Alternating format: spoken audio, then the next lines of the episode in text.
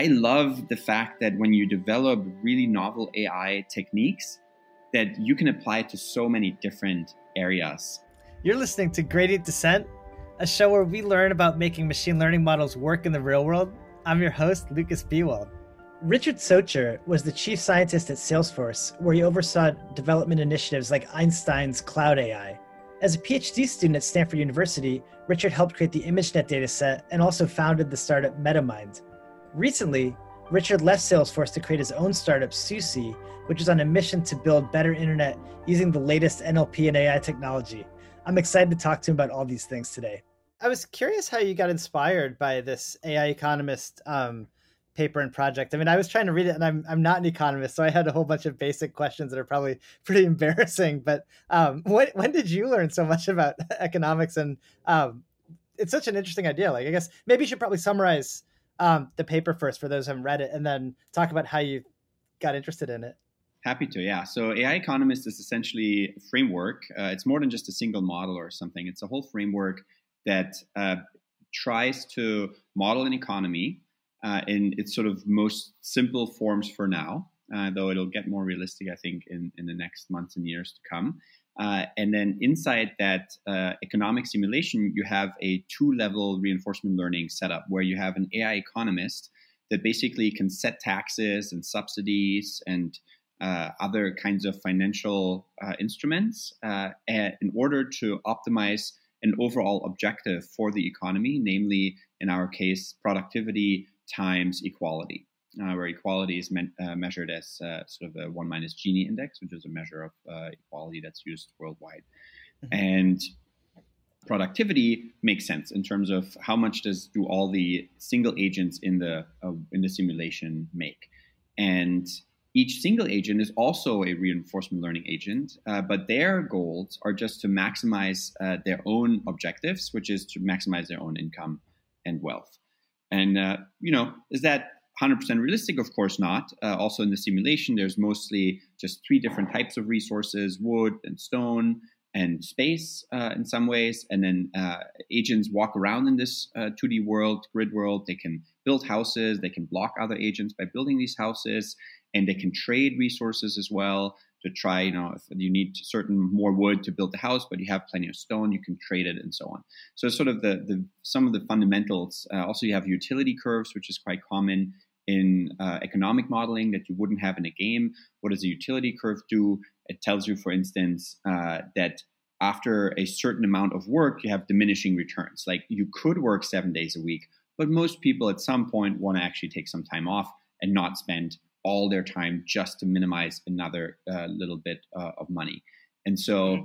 So you know that and a couple of other things make it quite different to playing just a game. We thought about this too. Could we just use Civilization or Age of Empires or some of these things? But we wanted to one steer away from just zero sum war games where you train the AI to just get really really good at fighting each other, uh, and mm-hmm. instead try to think of a system to try to uh, have an overall improvement uh, for the world so that if that system actually gets deployed, it would have as is a positive impact versus oh we used it to develop interesting technology that eventually maybe will have this positive impact. And uh, so that's that's kind of what AI economist is. And it, what's interesting technically and, and, hard about it is that with this two level reinforcement learning you essentially the AI economist keeps changing the goalposts for all the RL agents and they say, "Oh, I found this great strategy. I'm gonna, you know, sell this, uh, trade this, uh, like collect this resource and build houses in this way to block off some other person." And then uh, all of a sudden, the AI economist changes it because they realize like you have a monopoly and equality is suffering, and maybe you're to tax the person with the monopoly a little bit higher who blocked all the resources away from the other agents. And now all of a sudden, the agents have to adapt too. And in almost all RL before, you have a fixed objective function you know like just this, this is what you need to fit like this is how you win go this is how you win chess this is how you win atari games and so on. They don't change. Uh, and here the goalpost keeps changing so it is a really hard interesting optimization problem.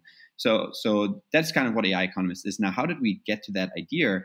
Uh, it actually came from a couple of different uh, strains. My, my the first time i had this idea was during my phd where i had this idea of and essentially all these different cultures in the world uh, have had uh, there are different energy landscapes on their optimization strategy, and a lot of them are trying to optimize roughly similar things you would hope. You know, people want to prosper, uh, people want to have certain uh, amenities and freedoms and, and, and so on. Uh, but they all end up in their different local optima. And I thought about this as like this non-convex objective function that different cultures go in and try to optimize it and end up in all these different local optima. And and so that was kind of idea, but I didn't quite know how to structure it as like an AI problem. I just had some sort of quick little notes and I drew some objective functions and I kind of just carted it and I continued to do NLP research. And then uh, we hired Stephan Zheng, the first author of the AI Economist. And uh, we've also had uh, Alex Trott in the team already for a year. And with him, we were working on trying to build uh, houses just from like lots of bricks. You collect resources and you have a 3D agent in like something like Minecraft that tries to build a house. And that house building turned out to be pretty complicated. But the goal of that house building project was to eventually have multiple agents and a whole island and, and like the whole thing. And then we realized, man, we could spend another two years or so or three years just trying to build the houses properly before we could get to that AI economist. So I thought, Stephan, like, hey, why don't we just go directly? Assume the house building is just one action, build the house in this location, that's it, rather than all the different 3D structures and so on, and finding out what is a good structure for a house. Just one click, and then eventually maybe we can merge the two projects. Uh, but then, yeah, Stephan actually did a phenomenal job deepening uh, our understanding of, of the literature and economics and reached out to other economists. That's how we worked with David Parkes in the end from Harvard. Uh, and and really fleshed out how to make it work in an RL framework and then getting all the technology, like the, the complex optimization going and so on. So I have to give a lot of credit to Stephan. And Alex eventually said, you know, screw this simple house building. Why don't like this is this is why I'm kind of wanted to do this anyway. And he's been interested in economics uh, for a long time too. So the two of them kind of just jumped in on that project, uh, and and it became really really great. That's so cool. Was there debate over the? I mean, I thought there's actually a lot of kind of um, could be a lot of debate in the objective function, right? You did the like economic growth times one minus the Gini coefficient. Um, I mean, why not like economic growth like plus the one minus the Gini? Or you know, I could think of many other ways to do it. Was that? And so could we. And uh, and I think eventually you're gonna like it's.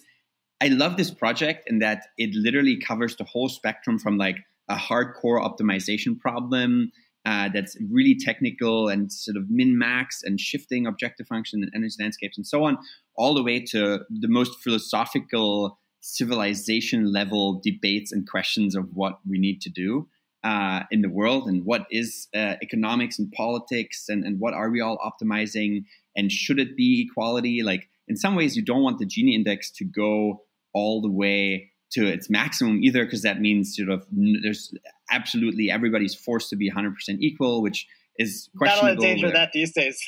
right, which is uh, questionable in terms of monetary things. Of course, we should all be right, equal right. Uh, in terms of rights and opportunities and uh, and, and so on.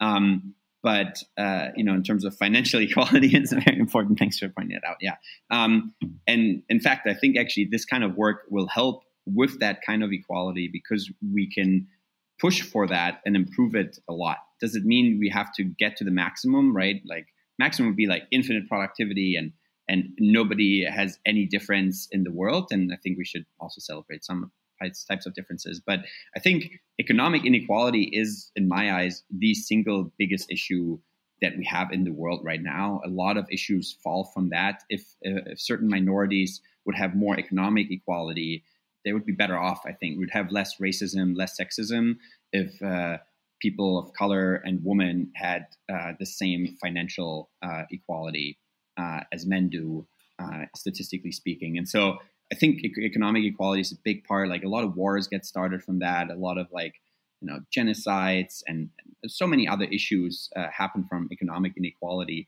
Um, that it's a really tough one. Now, should it only be productivity times equality? Maybe not. Maybe there should be other things like sustainability in there. So in the uh, simulation, you have trees.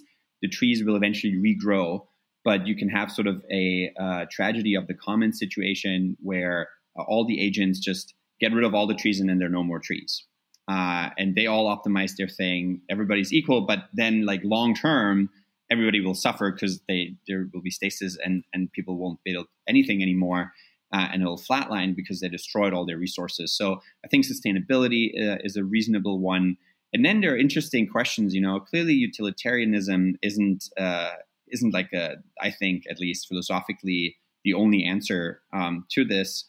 Uh, so you may need to have other uh, like protections in the objective functions and sort of boundary conditions. You could we could talk about just that for hours probably, and over drinks uh, in an evening we could really spend um, yeah a lot of fun uh, sort of philosophy and ethics of what what uh, we should optimize. I think what I'm hoping to realistically though is that um, when a politician in the future would say, "I want to help the middle class," that's that's one of my one of the things I want to do.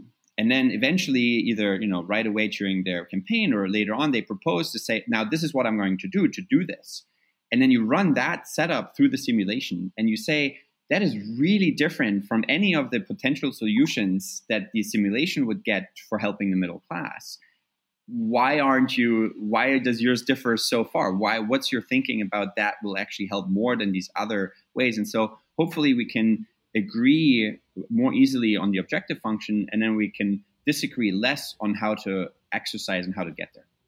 In your simulation, was there any emergent behavior that surprised you? Like, is there anything kind of counterintuitive that you discovered from doing these experiments? Yeah, there's definitely some things that at first you're like, wait, this doesn't make sense. So we have taxes and we have subsidies. And when you look at it, it's actually the lowest income bracket got taxed a lot and then it actually went down for uh, the sort of middle class of the simulation. And we're like wait a minute that doesn't that seems very counterintuitive. But it turned out they were also getting more subsidies. So they actually like it, it, it net net they were actually much more positive um, because the subsidies were also given to to that income bracket. Um, but that at first was kind of counterintuitive. But then once you double clicked on it and you realize well effectively they're actually uh, getting more subsidies than they have to pay taxes. So it kind of leveled out and made more sense. Interesting. And sorry, this is I guess this may be a personal question, but you grew up in Eastern Germany, didn't you? I did for a couple of years. Is Ethiopia, that, for, Ethiopia for three years and uh, four years or so of uh, East Germany, and uh, and then Germany reunited. Yeah. I see. Do, do you feel like that gives you a different perspective, maybe, than Americans on on these topics? I mean, you know, I think I was I was still pretty young when uh, when the Berlin Wall came down, and so uh, I think though culturally, of course, East Germany still had you know it wasn't like Germany reunited and then there's like no more differences between East and West. In fact, some of the uh, issues you see in other countries, like you would see between East and West, like the East still has lower uh, income compared to the West and uh, a lot of uh, women actually left um, Eastern East Germany to go to the West. So there, there are a couple of counties that have like too many men, um, and so on. So there, there's still a lot of differences uh, between the East and West, uh, still to this day.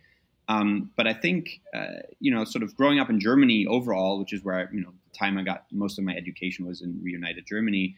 Um, uh, probably did affect me. Like in general, as I grew up, it was a like free healthcare and free education all the way down to or up to a um, PhD level, master's level was just not ever a politicized question. It was just a given. Um, mm-hmm. And uh, being sort of anti big military intervention was something that was still pretty deeply ingrained in Germans, having, you know, been there twice uh, for a century uh, it, it, was clear that that's something we should all try to, as best as we can, to avoid. So um, there's a lot less sort of uh, pro-military uh, conversations going on uh, in Germany. Uh, and so, yeah, so it's kind of interesting. The whole political discourse in Germany has kind of shifted. Even the most sort of uh, liberal, pro-economy, pro um, sort of uh, companies, types of parties, and uh, on the political spectrum, none of them would ever uh, question free healthcare or free education because statistically speaking, it just helps everyone. And it's kind of an interesting definition of freedom, even. You know, is it more free that you always have healthcare no matter what job you have, or is it less free because you have to pay for it? Like, it's, it's interesting, uh, interesting cultural differences. So that definitely had a little bit of an impact. Got it. Um, yeah, that makes sense. I mean, I guess I, I also want to make sure we cover some of the other papers that, since I have you, I'm just like I have so many questions. um, I was wondering if you could talk about. Um, we've actually been, you know, my company's been working with a lot of people doing various aspects of kind of protein um, generation and folding, and and um, I I really feel like there's something going on in um, ML right now with with all the applications, and it's something I, I know very little about because it was didn't feel like a topic when I was in school. Um, I'd love to just if you could just describe. I mean, it's such an intriguing idea that language modeling techniques could be used for um, protein generation. Maybe you could just tell us what you did and kind of what you think about the field in general. Sure. Yeah. So uh, generally, high level protein uh, generation or the ProGen model that we published is a language model. What's a language model? It's basically just trying to predict the next word in a large unsupervised text. So you take all of Wikipedia, all of uh, you know as much of the internet text as you can. And some people innovated by taking reddit uh, data which is kind of more interesting but then also has issues with bias and so on. Um, and you have a very simple objective function for a large neural network architecture just just try to predict what the next word is. And people have been doing that for many many years almost many decades uh, because it's a very helpful way to disambiguate uh, words that sound the same but actually are written and mean something different. So if i want to say the price of wood versus would you tell me something then the wood sounds the same in both sentences, but one it's the wood of trees and one it's the auxiliary verb. And so you basically want to disambiguate like which one is more likely in that context. And so uh, that was used for speech recognition and still is in a lot of speech recognition models.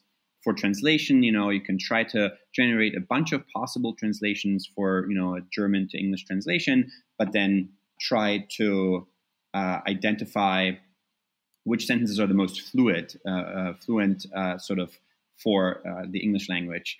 And so uh, the sort of interesting novelty that came out uh, recently with with GPT and OpenAI is to actually take these existing models, make them even bigger, and then not just look at the perplexity numbers going lower and lower. Perplexity is essentially sort of an inverse metric of uh, the probability that you assign to each word. So the less perplexed you are, uh, the more uh, correctly you've assigned probability mass to the word that actually comes next.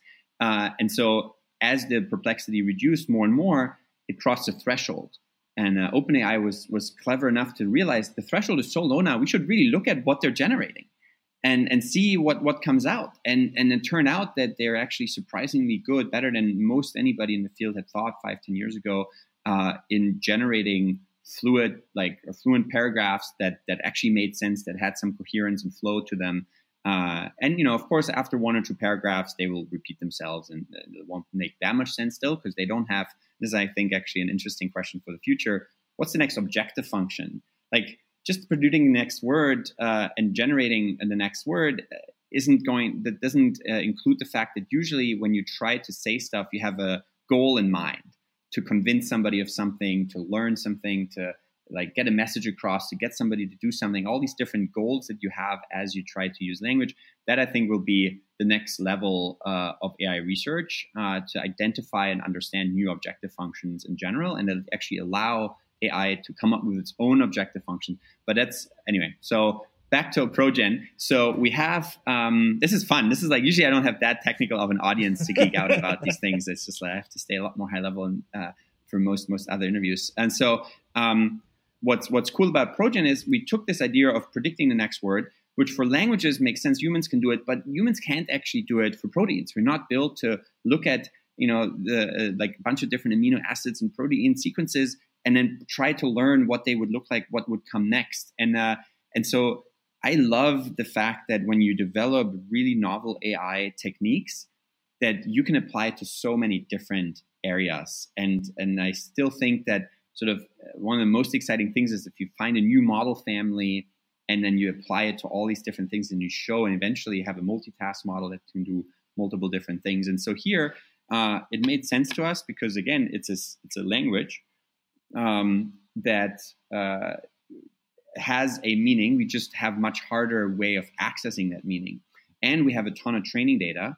Uh, now that sequencing is getting cheaper and cheaper, there's also an interesting sort of learning about, you know, you the first time somebody got sequenced, it was incredibly expensive, and that was like a white man. And now, like you can for hundred bucks, anybody can sequence uh, sequence their technology. So that's actually a great uh, great story for for technology. So long story short, we predict uh, each new protein one at a time, uh, and mm-hmm. then we can uh, generate new proteins. And so, what does that mean? What why would that be useful for people not familiar with proteins?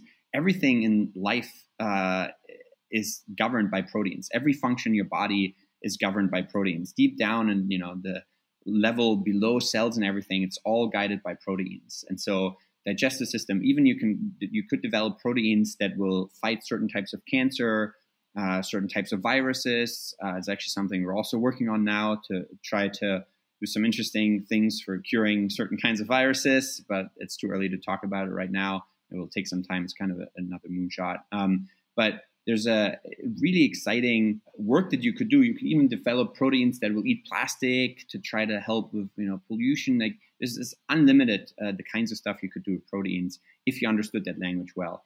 And so one big like important factor for this protein model was that it's also a controllable language model that it has these control codes in the beginning because you don't want it to just sort of randomly generate random proteins. You have an actual goal in mind like oh this should bind to this binding site in a cell or this should you know try to be able to connect to like a plastic or the, all these different kinds of things you could do.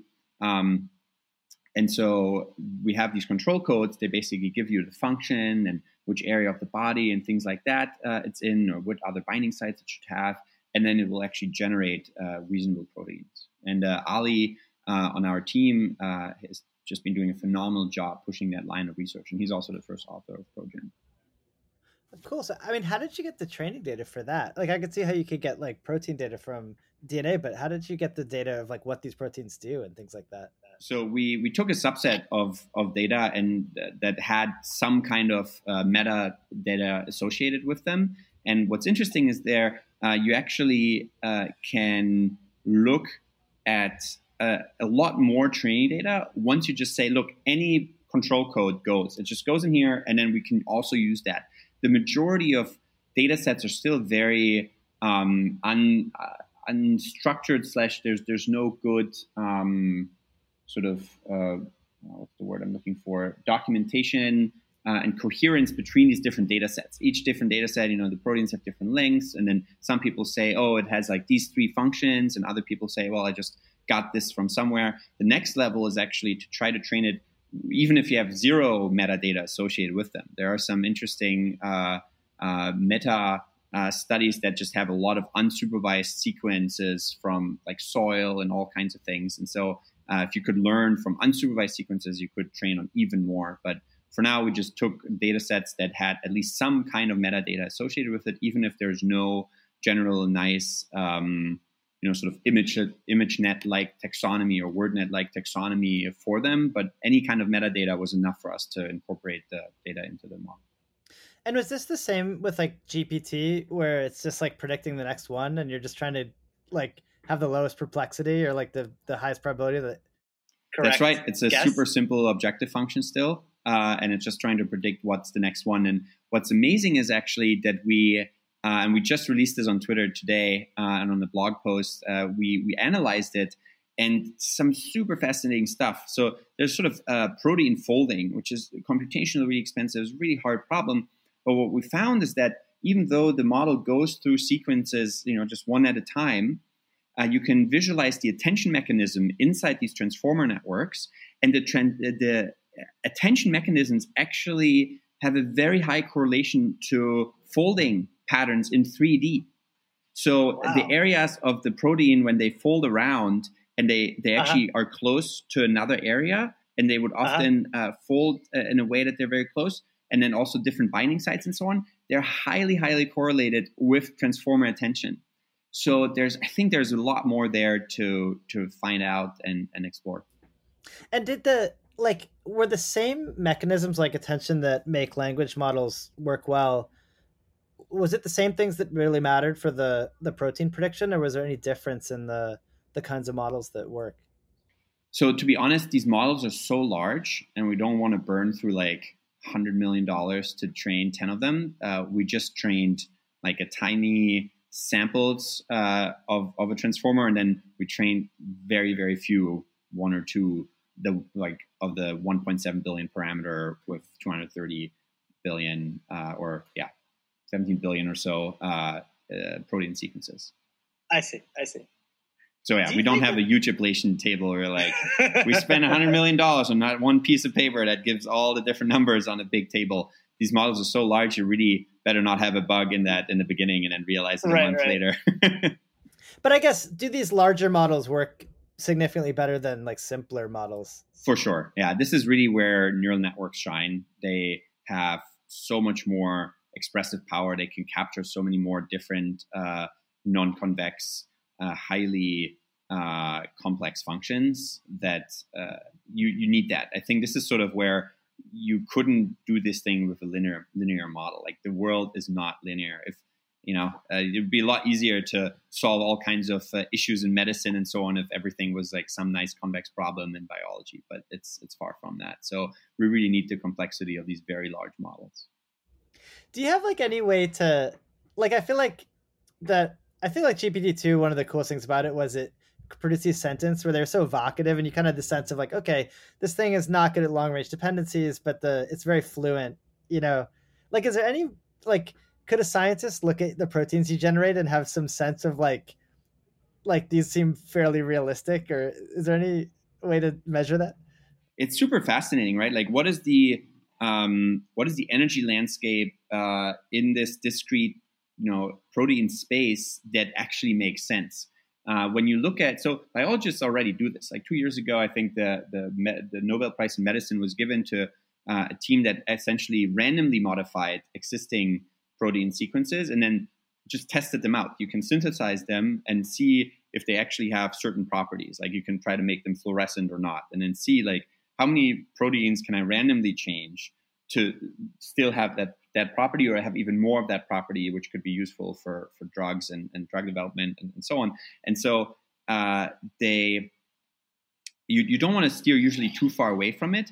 And then there are a couple of different metrics you can look at uh, of like as you generated a new type of protein that doesn't yet exist in nature, uh, how likely would that to be structurally sound at all?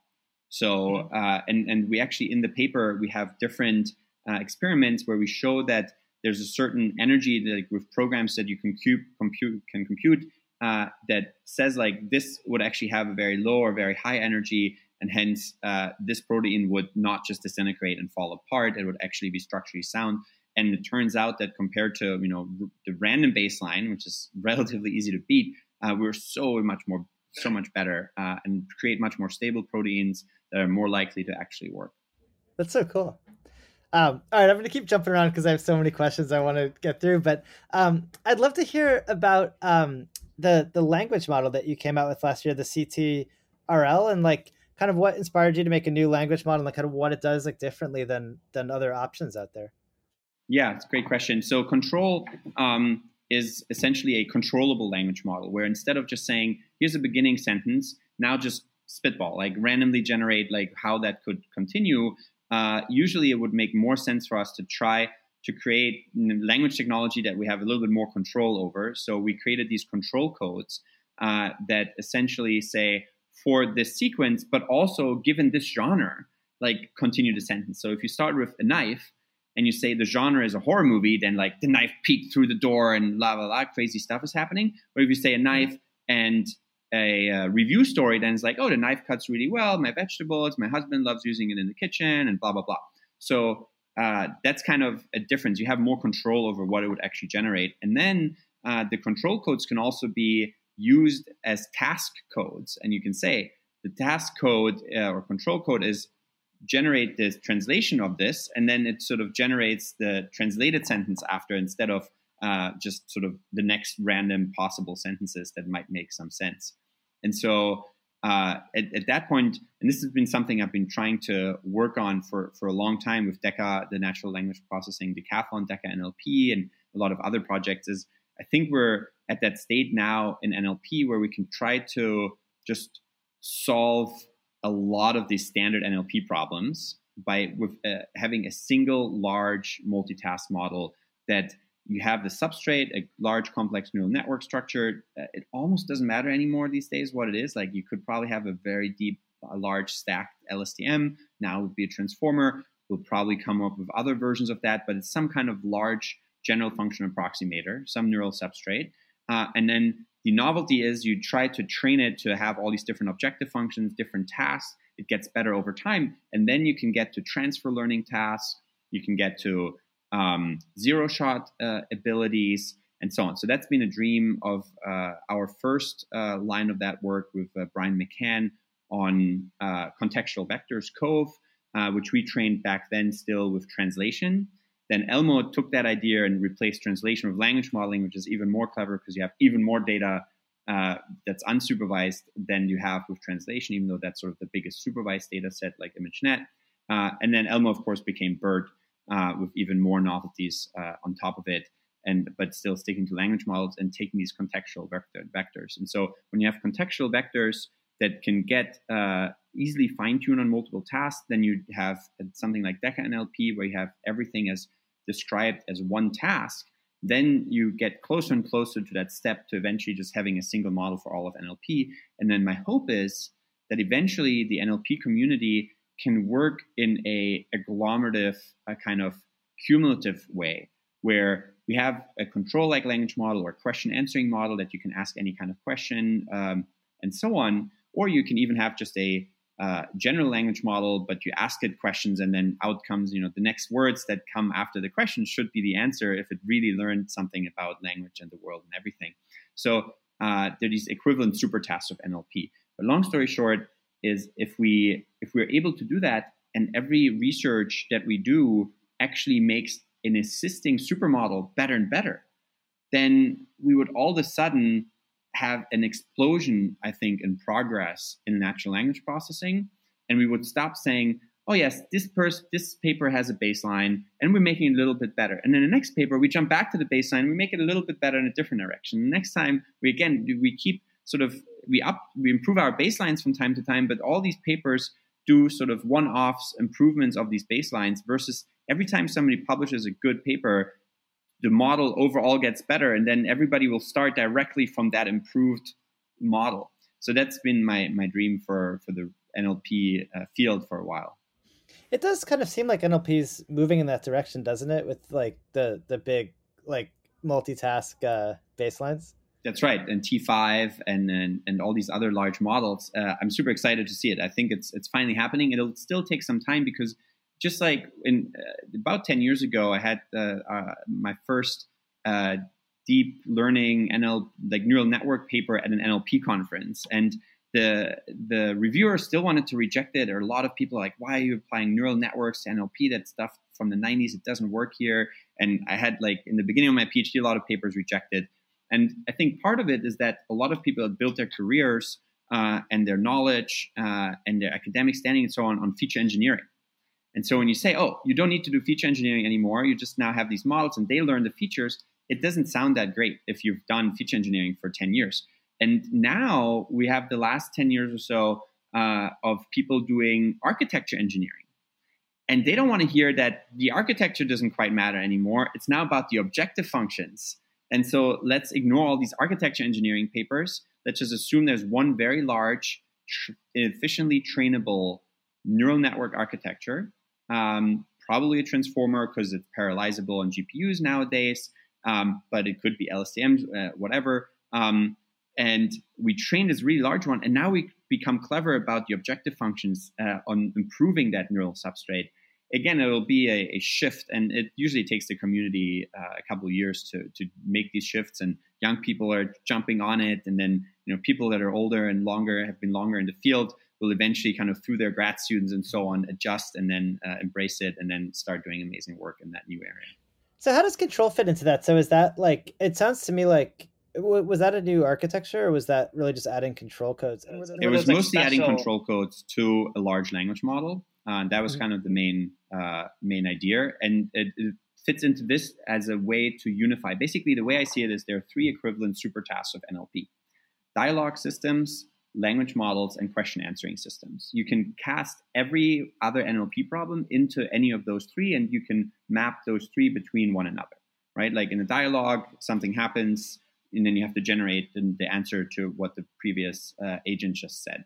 And in language modeling, you know, You can also cast it as question answering by like asking a question and then the words that should be predicted after that question uh, should be the answer. So question answering and language modeling are equivalent. So we tried this with Deca NLP, uh, where we had uh, language modeling, uh, sorry, where we used question answering as that default framework, and with CTRL, it's the acknowledgement that uh, if you start with a large substrate that can be trained unsupervised from a large amount of text, it's a much, it's like sort of the best single task to then transfer from and do multitask learning from.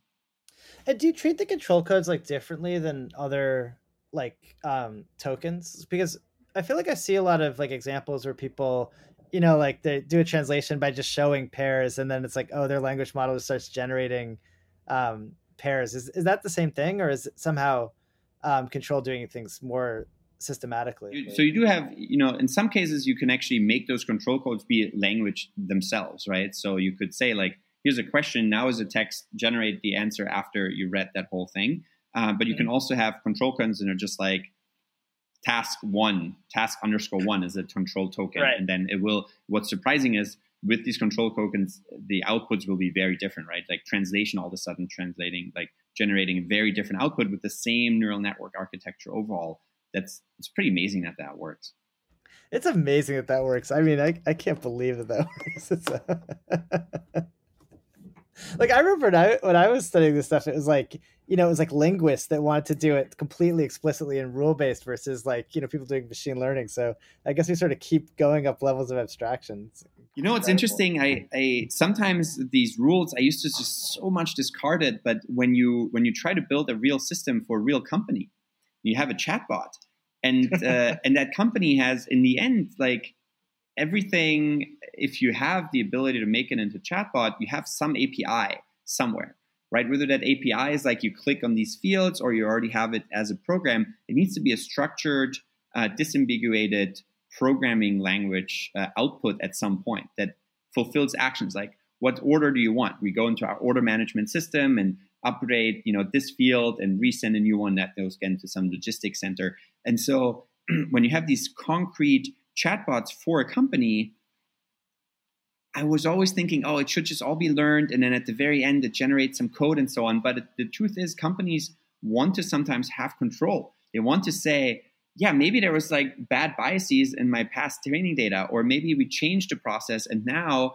we don't want to do it the way we used to do it. It's going to be a new process. Or like in this country, we have some regulations, so we need to first ask this other question that wasn't in the training data from that country, and so on. So man, I uh, I'm surprised how often uh, when it comes down to mm, like real business and products, you have to still have these rules in there. I'm curious, actually. So you've gone through this transition from like um, mainly academic to like startup founder to um, you know kind of like big company, like you know C level executive. Has there been any other surprises like that? Like kind of seeing how businesses think about machine learning versus how academia thinks about it?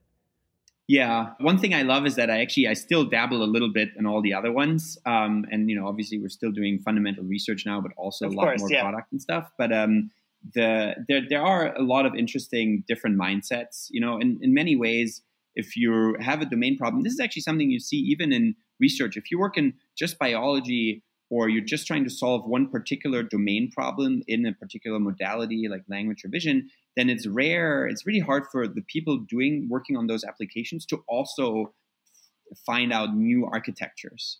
Uh, it's just a different mindset. You're trying to solve the problem. Like if you try to, for instance, help uh, babies in the ICU, or you try to like cure uh, COVID or something, you don't care if it, if you can do it with naive Bayes or an SVM or some like latent dirichlet allocation or whatever the hot like model used to be the the popular model at the time it doesn't really matter. You solve, you know, like cancer or some like or specific type of subcancer.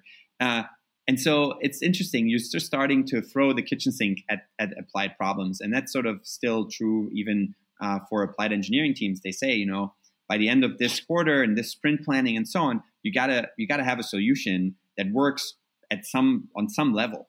Uh, whether it's like the absolute latest greatest and like really squeezes out those 2% that depends on the business model like for google it makes sense to spend a lot of time on ai because they have clearly certain ai metrics like recommender systems for advertisement, and so on, where an improvement in an AI metric results in immediately more revenue.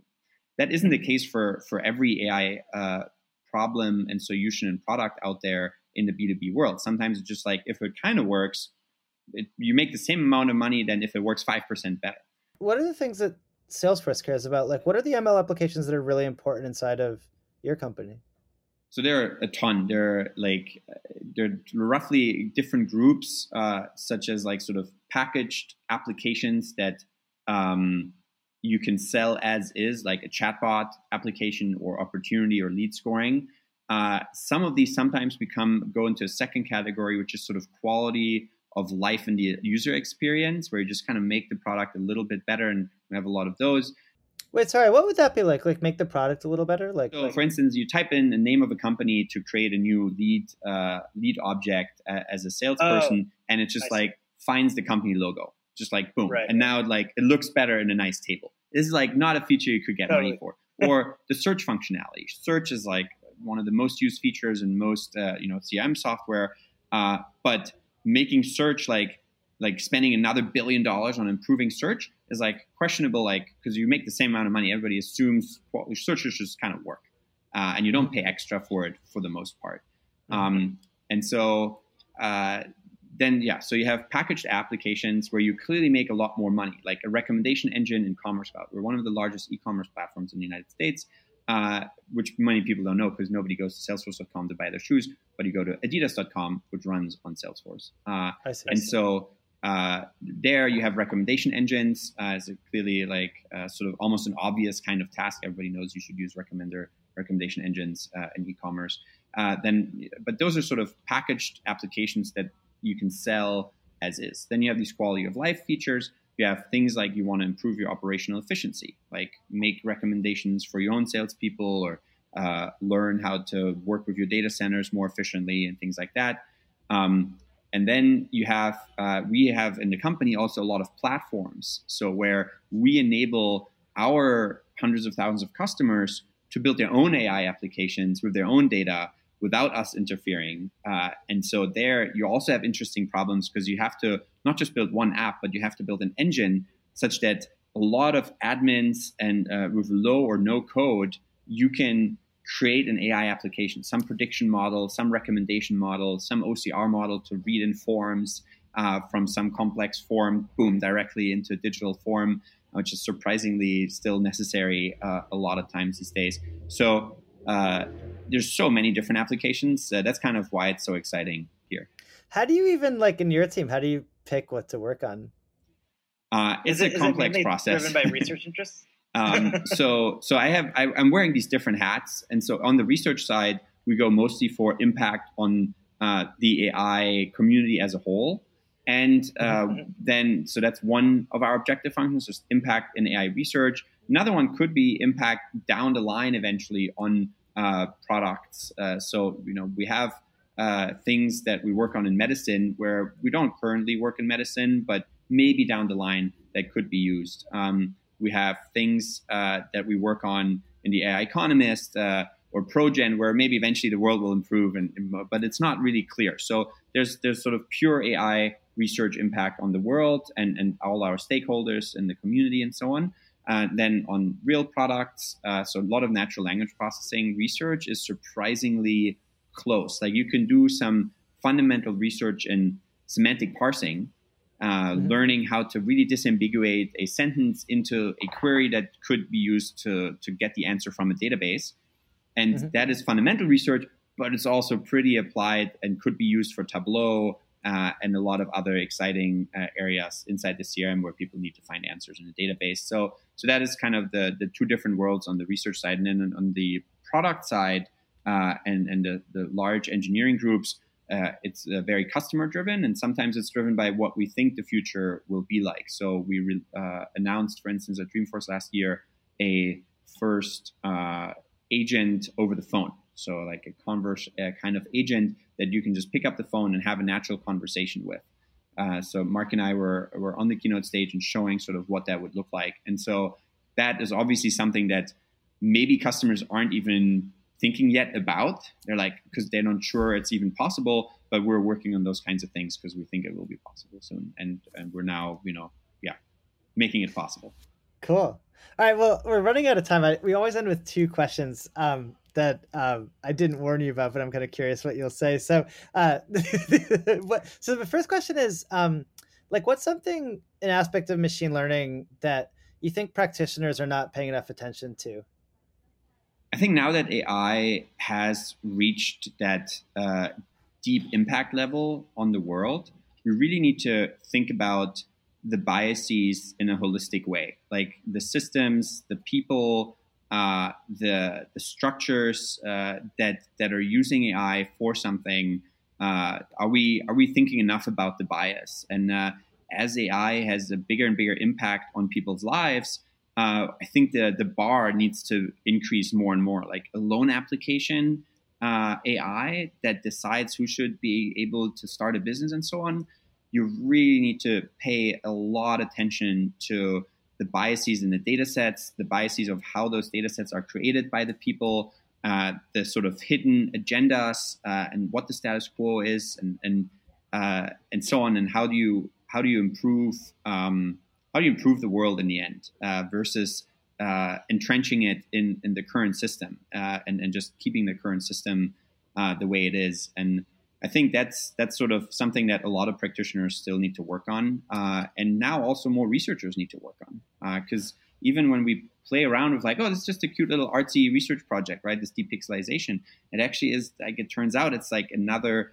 deeply rooted uh, bias uh, that is there and that gets exposed in that, and that I think we should all work on a lot more. Do you have any suggested um, like reading material or, or for people who want to get more educated on the topic, where you'd point them? Yeah, for sure. I think I think that uh, Timnit Gebru right now is uh, really one of the leaders in that area, and she she has given this great tutorial at CVPR, and the slides are online. There are a bunch of papers uh, from a lot of other people. Um, at our team, we also have uh, Kathy Baxter, and she's sort of looked at uh, more of the applied side of AI a lot more, making sure that AI systems are uh, explainable uh, transparent, that you have feedback loops in them, that people can give uh, like feedback to when an important decision about them was made in an automated fashion. They think it's wrong, that they're able to fix it uh, and, and sort of escalate it to humans or, or improve that data.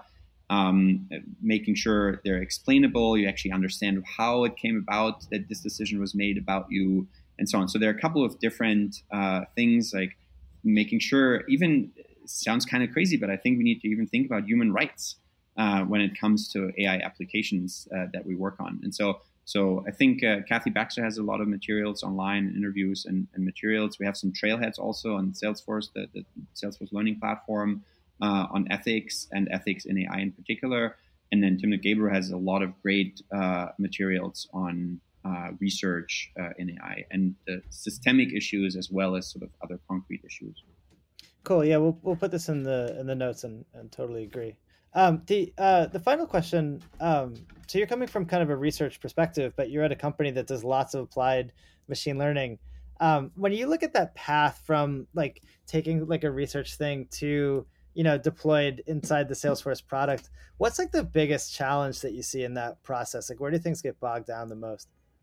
Boy, um, it's interesting. We have actually, I feel like we're we're finally really getting into a groove, and we're getting a lot of features out much much more quickly than we used to. And uh, I think part of it is just that the two different sides of like the pure researchers slash research engineers slash data scientists slash sort of data engineers, um, they have a certain way they see of where's the complexity of deploying an actual AI product. And then you have engineers, and the, the, the truth is though that somewhere between 5 to 20% of an AI product is actual AI. And then somewhere between 95 to 80% is just relatively standard, but still very hard software engineering. And, you know, like anybody can nowadays quickly hack together a quick, like, um, TensorFlow image classifier, right? It's like, oh, and you feel like after 10 minutes, you're an AI expert and so cool and, uh, and, and you're super smart and you know AI now and so on. But then when you actually want to deploy that in a large context, now you have load balancing, you have security, you have privacy, and and you have all these issues. Now somebody from uh, GDPR from Europe says, I want you to delete this picture. Now you need to retrain it. If that happens every day, are you retraining a whole huge model every day because somebody are asking to take that training that their data out of the thing that eventually fed into your classifier? How do you update the classifier continuously? How do you make sure that as you update the classifier, if you've had something like FDA approval or HIPAA compliance, how do you make sure that like the new classifier is still compliant with all the various regulations you have. So there's so much complexity on the engineering and productionizing of AI, and and that is sort of what a lot of uh, people who are super deep uh, AI experts often underestimate. Cool. Well, great answer, and and great talking to you, Richard. Thank you so much for doing this. Pleasure. Uh, great questions. Yeah. It was super fun to geek out a little bit and and go deep into some of these papers. Totally. Yeah. Thanks so much when we first started making these videos, we didn't know if anyone would be interested or, or want to see them, but we made them for fun. And we started off by making videos that would teach people. And now we get these great interviews with real industry practitioners. And I love making this available to the whole world so everyone can watch these things for free. The more feedback you give us, the better stuff we can produce. So please subscribe, leave a comment, engage with us. We really appreciate it.